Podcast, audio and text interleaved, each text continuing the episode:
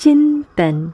चिंतन कार्यक्रम के सभी श्रोताओं का मैं रचना मुकेश हार्दिक अभिनंदन करती हूँ। सुप्रभात। एक दिन एक महिला ने गलती से यज्ञ वेदी में थूक दिया। वो सफ़ाई कर रही थी, उसके मुँह में सुपाड़ी थी। पीक आया तो उसने वेदी में थूक दिया। पर उसे आश्चर्य हुआ कि उसका थूक स्वर्ण में बदल गया। अब तो वो प्रतिदिन जान बूझ कर वेदी में थूकने लगी और उसके पास धीरे धीरे स्वर्ण बढ़ने लगा। महिलाओं में ये बात फैल गई।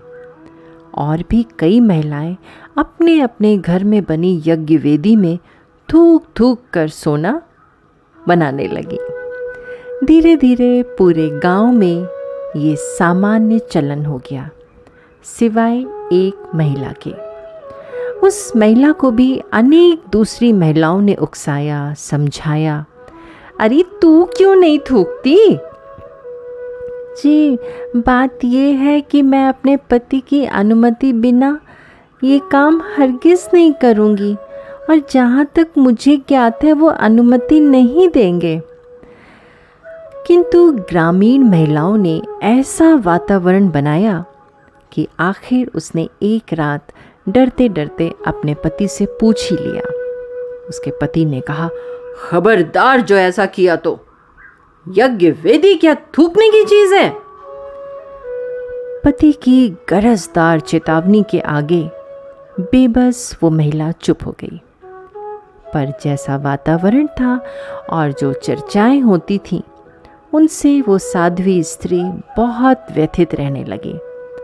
खासकर उसके सूने गले को लक्ष्य कर अन्य स्त्रियाँ अपने नए नए कंठ हार दिखाती तो वो अंतर द्वंद में घुलने लगी। पति की व्यस्तता और स्त्रियों के उल्हाने उसे धर्म संकट में डाल देते।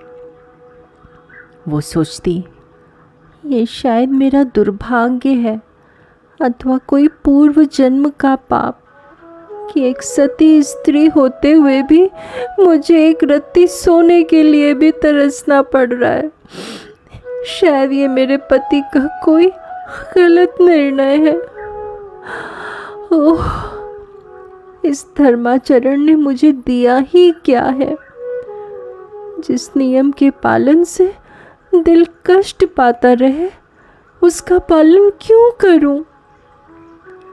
और हुआ ये कि वो बीमार रहने लगी। पतिदेव इस रोग को ताड़ गए और उन्होंने एक दिन ब्रह्म मुहूर्त में सब परिवार ग्राम त्यागने का निश्चय किया। गाड़ी में सारा सामान रखकर वो लोग रवाना हो गए। सूर्योदय से पहले वे बहुत दूर निकल जाना चाहते थे। किंतु ये क्या? जो ही वो गाँव की सीमा से बाहर निकले, पीछे भयानक विस्फोट हुआ। पूरा गाँव धू धू कर जलने लगा। सज्जन दंपत्ति अवाक रह गए और इस स्त्री को अपने पति का महत्व समझ में आ गया।